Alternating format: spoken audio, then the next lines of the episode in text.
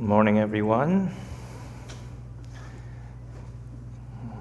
Thankful that we can worship the Lord together. Would you join me as we continue, as we pray?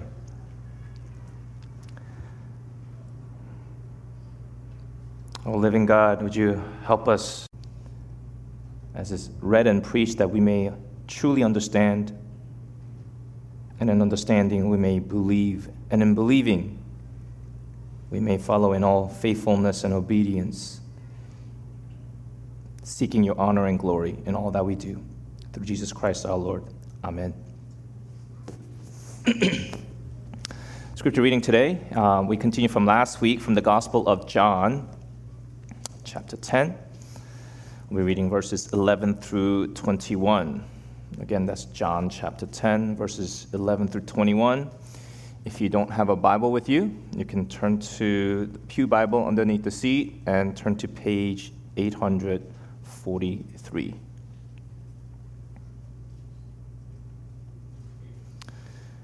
Please stand for the reading of God's Word.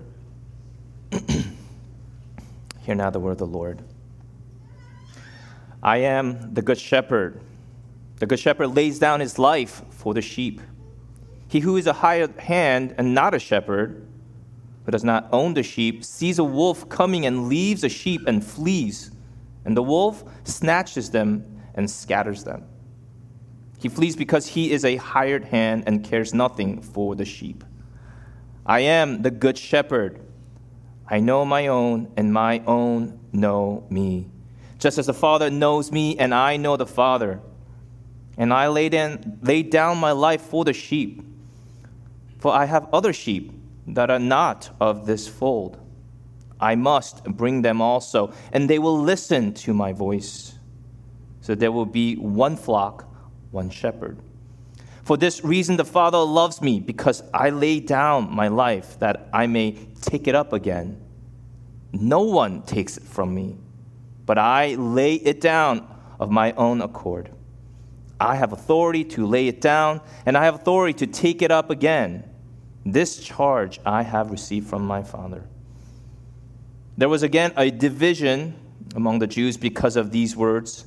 Many of them said, He has a demon and is insane. Why listen to him? Others said, These are not the words of one who is oppressed by a demon. Can a demon open the eyes of the blind? This is the word of the Lord. Please be seated. So last week, I spoke about um, continue in a way the I am sayings of Jesus. I am the door, or I am the sheep gate. And the I am sayings of Jesus in the Gospel of John, like the I am, like the title itself, it doesn't focus on what other people said about him or thought of him. It speaks of what Savior himself, how he understands himself as God himself. When you go back to Exodus chapter 3, as Moses is in front of God in the burning bush. The divine name that the Lord discloses to Moses, I am who I am. And that same name is translated in Greek, and this is what we see in the gospel account here. There are seven I ams, and way back we went through I am the bread of life, I am the light of the world, and last week I am the door, or I am the sheep gate. And today we come to the fourth I am statements of Jesus I am the good shepherd. Now, the passage we read um, stands from the chapter 10, verses 1 through 21, and we went through the first 10 verses last week. But to recap real quick, chapter 10 comes in the context of right after chapter 9 when Jesus heals a blind man. This blind man lived all his life unable to see, and on a Sabbath, he restores this man. And unfortunately, the Pharisees, the religious leaders, instead of praising God and recognizing the miracle that Jesus performed, what do they do? They perceive this as a violation of the law of Sabbath. They shun, they shun this man and excommunicate him from the synagogue so he can no longer worship with the people of God as he defends Jesus, as he worships Jesus at the end. And the religious leaders at the end are seen as really bad shepherds. Shepherds who refuse to recognize Jesus, refuse to lead the people to the true King of Kings, and serve their own selfish way. And thus, last week, these people, these bad shepherds, were identified as thieves and robbers. They had nothing good in their hearts. And last week, we learned that Jesus, when he saw himself and taught to his people, I am the door of the sheepfold, he was saying that he's the only exclusive gateway to eternal life to the Father. Sure, these Pharisees were supposed to shelter, care, and guide and teach, but they didn't. And in contrast, Jesus shows himself as the good shepherd, true shepherd, who does indeed care, guide, teach, ultimately to lay down his life as the long awaited shepherd king that Scripture has spoken of. when we look at verse 11, Jesus said, I am the good shepherd. The good shepherd lays down his life for the sheep. Uh, we see the adjective um, good. And there, in the New Testament, there are two words that are used to, um, for the word good. One word means kind of moral goodness, as you might think, a good person. The other one describes, and that's the word used here when it's used to describe the good shepherd, is one that denotes beauty and excellence, not moral goodness. And so, in the context, you can understand that this good shepherd means more like a beautiful, excellent shepherd. But again, you take a step back, and all the words that Jesus uses to describe himself is often in this kind of a contrast. He said he's a true bread, meaning there are false, fake bread. He's a true vine. So he's pointing himself as a genuine, true, not artificial or fake. So when Jesus is saying he is the good shepherd, we can understand him as good, excellent, genuine, true shepherd that he is. Throughout this short passage, four times we see Jesus saying he lays down his life for the sheep. We see in verse 11 that we just read. We'll see it again in verse 15 when he says, Just as the Father knows me and I know the Father, what does he say? I lay down my life for the sheep. And again in verse 17 and 18, he lays down his life for the sheep. This laying down is his way of purchasing the sheep, his sheep. Now, later on in John 13, Jesus used the same language of laying down. John 13, right before Last Supper, he gets ready to take the outer garment. He takes, off, takes on the form of a servant.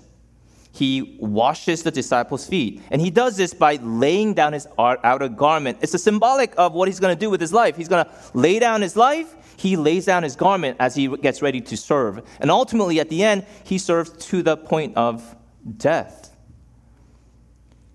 His laying down leads to, necessitates the shedding of his blood to redeem and purchase the sheep that the Father has given him.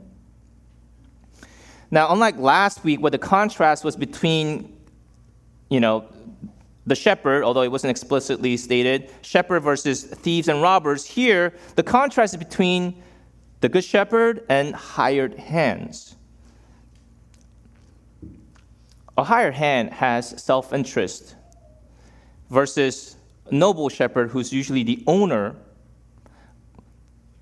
deep, deep sacrificial love for what belongs to him. And a good shepherd is willing and eventually lays down his life for his sheep. Now, in a typical you know, biblical time, a shepherd wouldn't usually intend to, you know, lay down his life.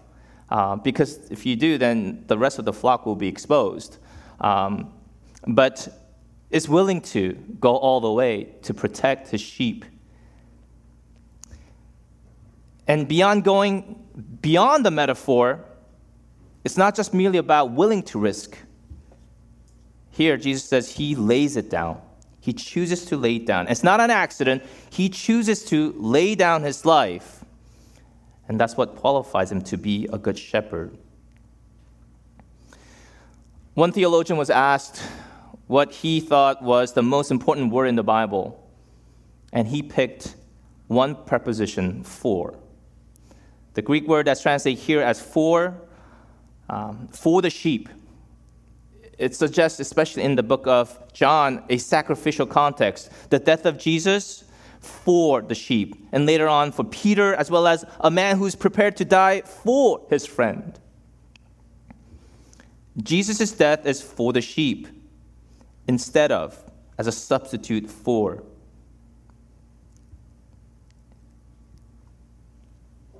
In Romans 5, verses 6 through 8, this preposition, I think, is captured. When we were still powerless, Christ died for the ungodly. Very rarely will anyone die for a righteous man, though for a good man, some might possibly dare to die. But God demonstrated his own love for us in this while we were still sinners, Christ died for us. You know what this means? This means that we are sinners. Sinners who deserve to die spiritually and physically. But Christ willingly chose to die. And he died in our place, taking our punishment, that we might be set free from sin and the penalty, so that we may worship God and serve him. Christian salvation justification, as last week we went through what is justification in our Westminster Larger Catechism, is not by what we do, not by what we do for ourselves or even for God, but it's by what Jesus has done for us on our behalf. That's why it's good news. News of something that's been done, an event that's complete and it's being reported. You know, some people consider the cross, Christ crucified, either an embarrassment or something not, you know, people won't feel comfortable talking about sin. So what, they, what do they do? They choose to speak of something else. But we're reminded again and again through scriptures that this distinctive central focus of Christ crucified is absolutely important, crucial. You can't not talk about sin. You can't not talk about substitution death, punishment, holiness, and grace of God. Because this is why Christ came. When we continue in verses 12 through 13, we see the entrance of the hired hand metaphor. He who is a hired hand and not a shepherd, who does not own the sheep, sees a wolf coming, and what do they do? Leaves the sheep and flees. And the wolf snatches them away, scatters them. He flees because he's a hired hand and cares nothing for the sheep. So Jesus is not comparing himself, con- contrasting with thieves and robbers, but hireling. Um, so if you are a, uh, a farmer, you own a lot of sheep, sometimes life gets busy. Sometimes our lives get busy, and we pay someone else to do the work. And they'll hire a, uh, um, someone to take care of the sheep, and the sheep won't get the same tender loving care of the owner. Back, by the way, back in the Old Testament time, or just time in general, the youngest um, son in the family usually, or child in the family usually takes care of the sheep um, as the bottom of the totem pole. Now, uh, when the master of the flock comes and there's a threat of wolves or bear or whatever, he'll stand in the gap, use the rod that he has to fight against the attack because he cares for his sheep. And if necessary, lays down his life, but not the hireling. Because what? They're working for a fair wage and nothing more. Now, thieves and robbers are wicked people. They're taking what doesn't belong to them. Hired hand are not wicked people. They're simply contracted people who are committed to getting a fair wage for doing a fair day's work. Some of us here, some of you guys, you own your own small business, and you know what it's like. The difference you notice between being the owner, making sure everything works versus people you hire. Many of us, we work for companies, big or small, and there's a difference between the person who founded the company versus you coming in as an employee. The owner cares far more and is willing to go as far as possible so that the business succeeds. The shepherd who owns a sheep loves and cares for their livelihood because it's also his livelihood and is willing to go as far as possible so that they will continue. When we look at in verse 14 and 15, Jesus repeats, I am the good shepherd. And he brings in something pretty unique in this intimacy language between the shepherd and the sheep. And we talked about a little bit last week, but he says, I know my own, and my own know me, just as Father knows me, and I know the Father, and I lay down my life for the sheep. This theme of mutual knowledge between the shepherd and the sheep is compared to the intimacy and the knowledge between God the Father and God the Son. There's nothing deeper in the knowledge or relationship or intimacy that you can imagine that you can ever compare anything to but between the Father and the Son.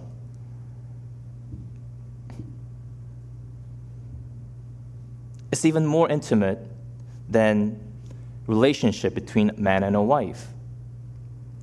Because an omniscient, eternal Father and his knowledge and relationship with omniscient, eternal Son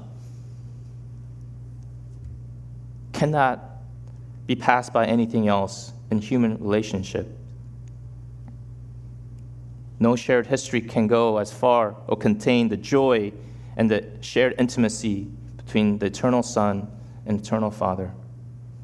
And this is the kind of intimacy that we are saying, we are told gets parallel between the shepherd, the good shepherd, and his sheep.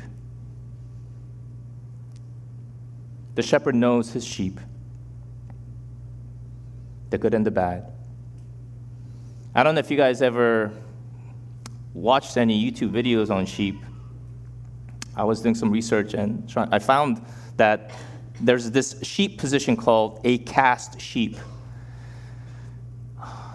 When a sheep gets pregnant, oftentimes the top of her body will get heavy and will tip over and will fall. And like a turtle that's flipped, they won't be able to get up unless a shepherd will come and roll them over. If you don't find them soon and roll them over, believe it or not, they will die because they can't pass gas when they're flipped.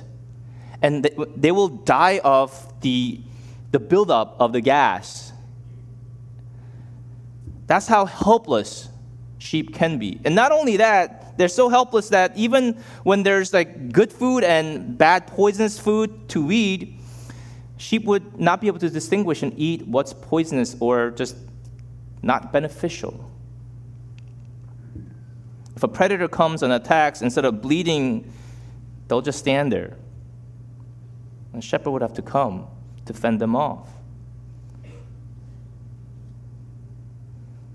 A sheep can be provided with a perfect pasture everything they need.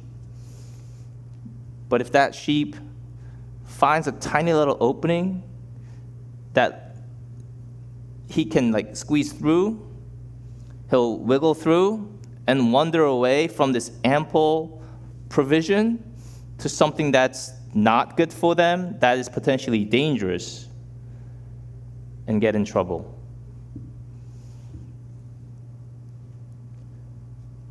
And I am like that. And you are like that. And Jesus knows that we're sinful and thus that we sin. And how we're prone to wander away from the Lord God who loves us. And yet he know, knowingly laid down his life for us. There is this beautiful comfort of being known by the shepherd, the good shepherd. Not a bad shepherd, but a good shepherd in Jesus Christ. Deep down, I think all of us, we long to be known and to know others. Friends, we know each other. Parents, we know our children and pa- children their parents. And recent wed and many seasoned wed people here, husband and wife, we know each other. However, despite all that, there's a part that we still sometimes withhold. Amongst friends, sometimes we wonder, hey, I wonder if he or she will still be my friend if they know this about me.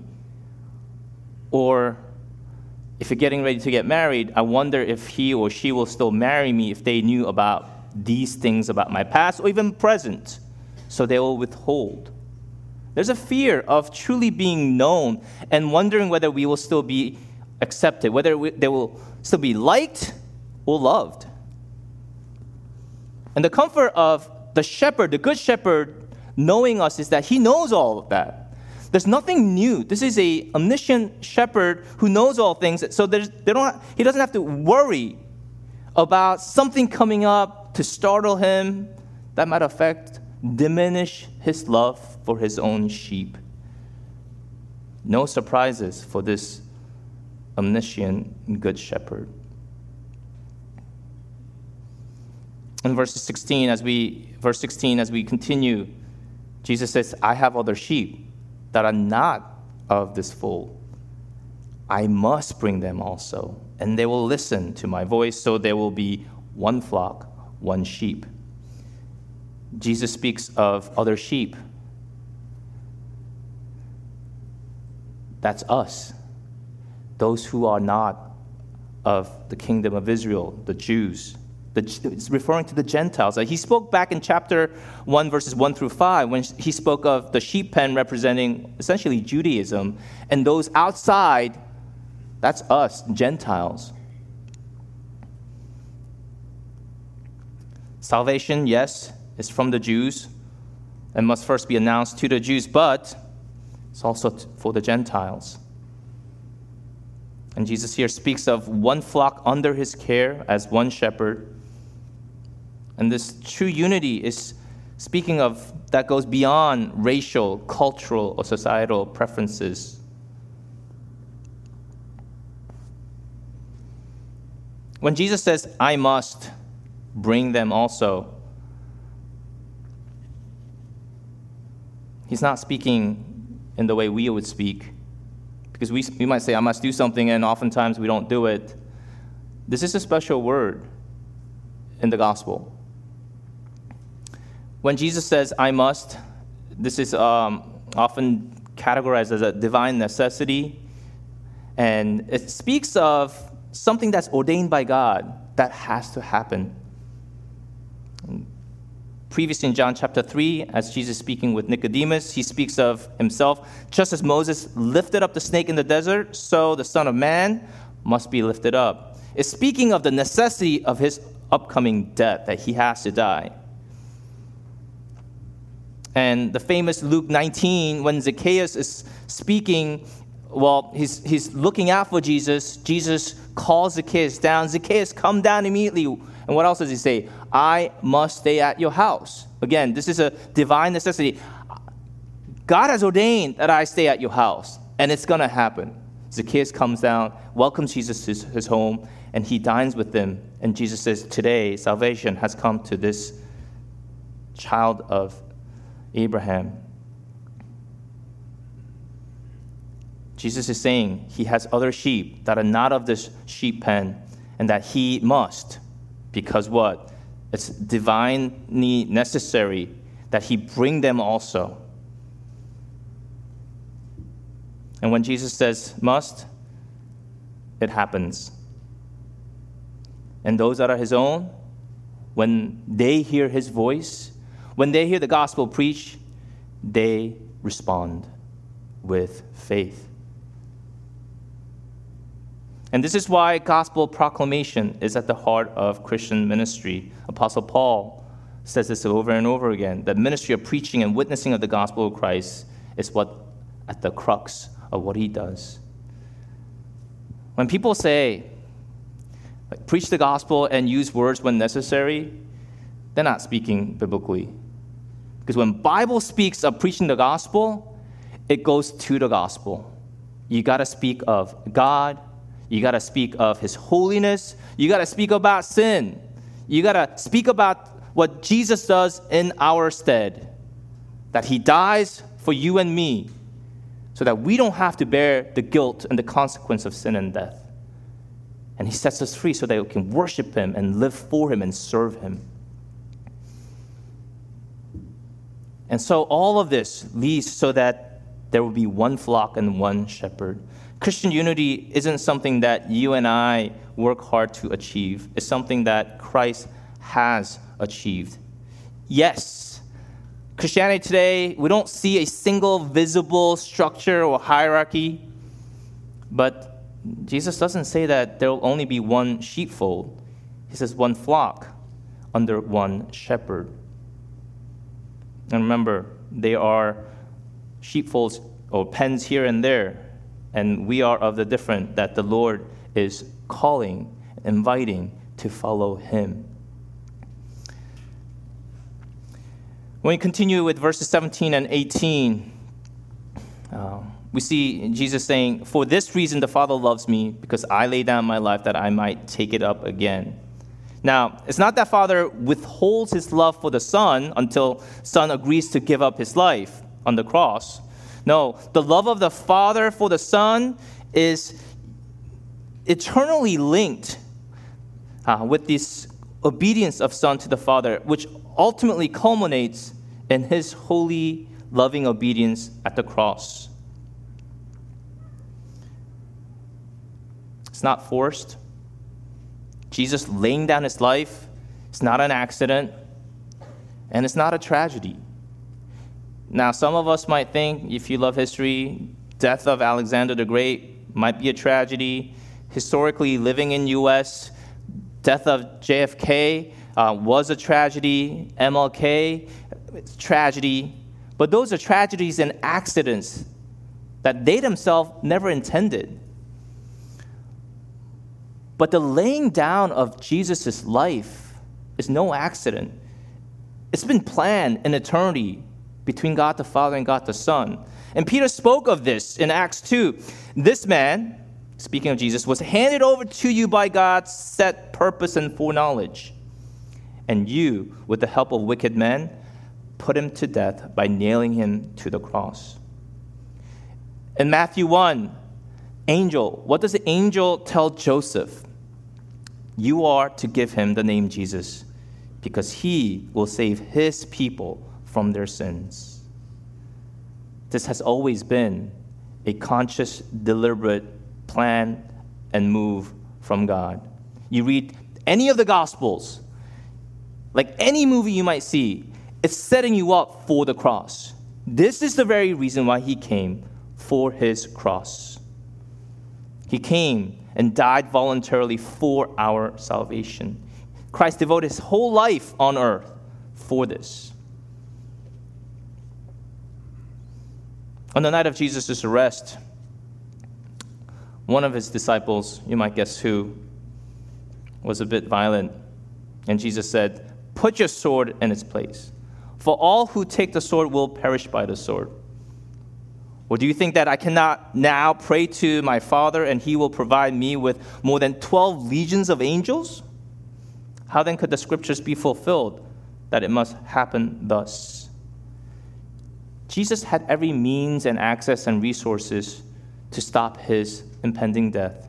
He could have prayed to the Father, and just as the Lord God sent to Elijah in the Old Testament myriads of angels, he could have done the same. But the Father gave the cup for the Son to drink. The cross was the Father's command, and Son longed to obey and fulfill what was planned.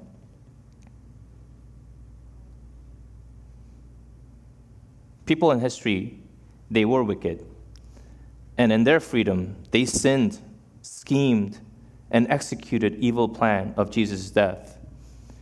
But you know what? Pilate ultimately had no power over Jesus. Caiaphas had no power. Annas didn't have any power. And Roman emperor had no power over him.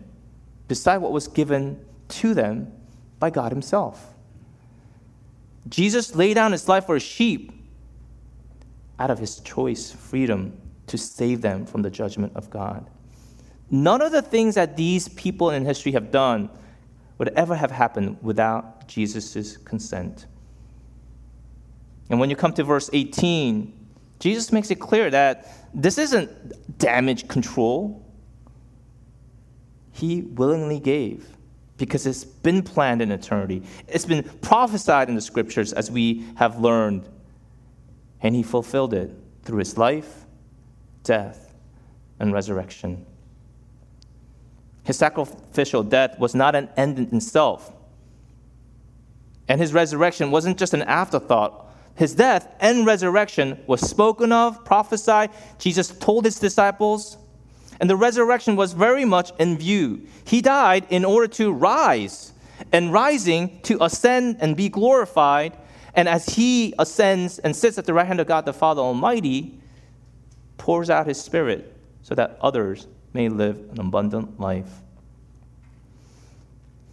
When Jesus gave this teaching, guess what happened? The crowd was divided between those who believed and those who didn't. There was a division because there were those who clearly did not belong to the sheep pen. They didn't belong to the good shepherd. They didn't recognize his voice. They didn't hear him call them by name. They didn't follow Jesus because they didn't belong to him. And then so, they considered what Jesus had done to be of demonic influence. On the flip side, there were those who recognized, saying that no demonic power would ever heal a sick man and make him see. Sure, demons steal, kill, and destroy. These were the ones that were Jesus' sheep. They heard their names called by name, and they followed because the Father had given them to him. A couple weeks ago, um, Pastor Eugene, as he was going through the book of 1 Samuel, went through the famous passage of David and Goliath. And David, being the youngest, gets the job of being the shepherd boy in his family the bottom of the totem pole person that does that usually. And he, as we remember, he comes to the army of Israel as they are trembling before Goliath and the Philistines. And what does David do? He offers himself. And he tells the king, King Saul, that he, as a shepherd, would fight against lions and bears to protect his sheep. And David eventually comes to be emerging as the shepherd king over God's people.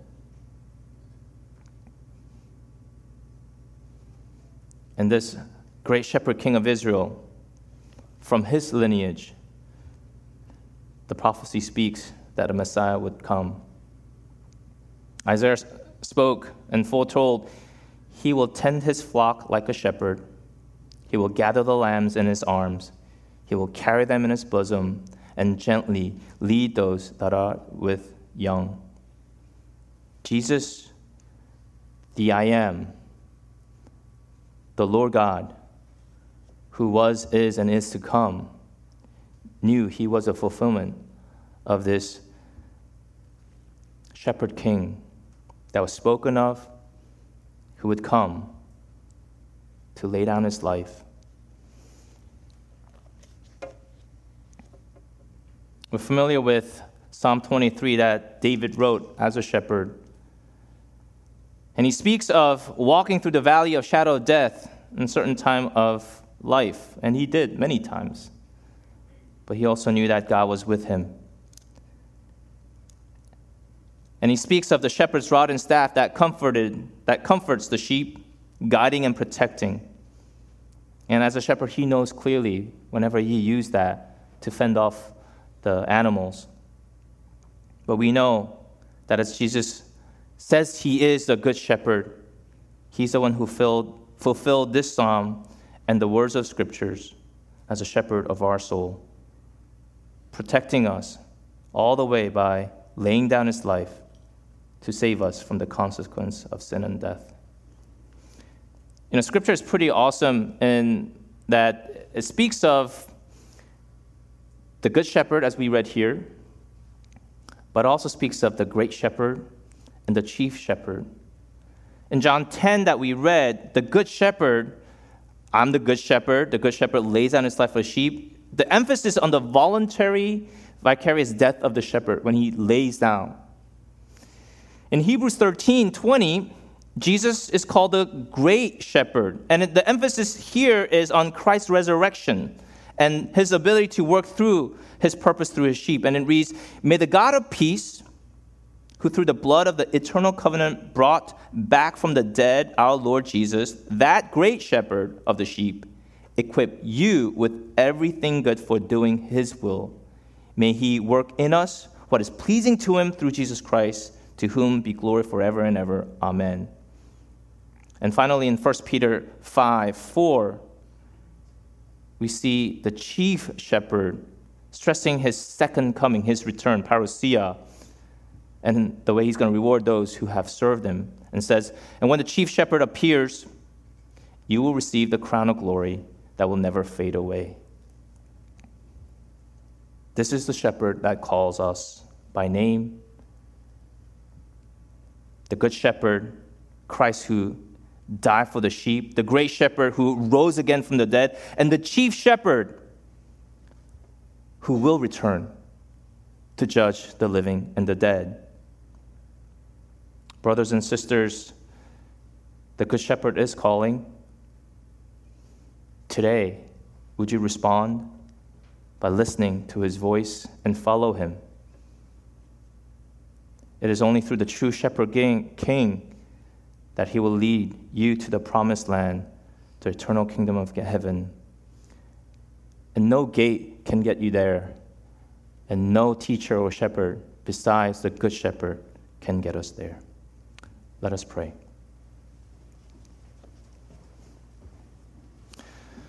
Gracious God, as, as we've been in the past two weeks going through the, the I am statements of Jesus, we are reminded that you are God, Jesus.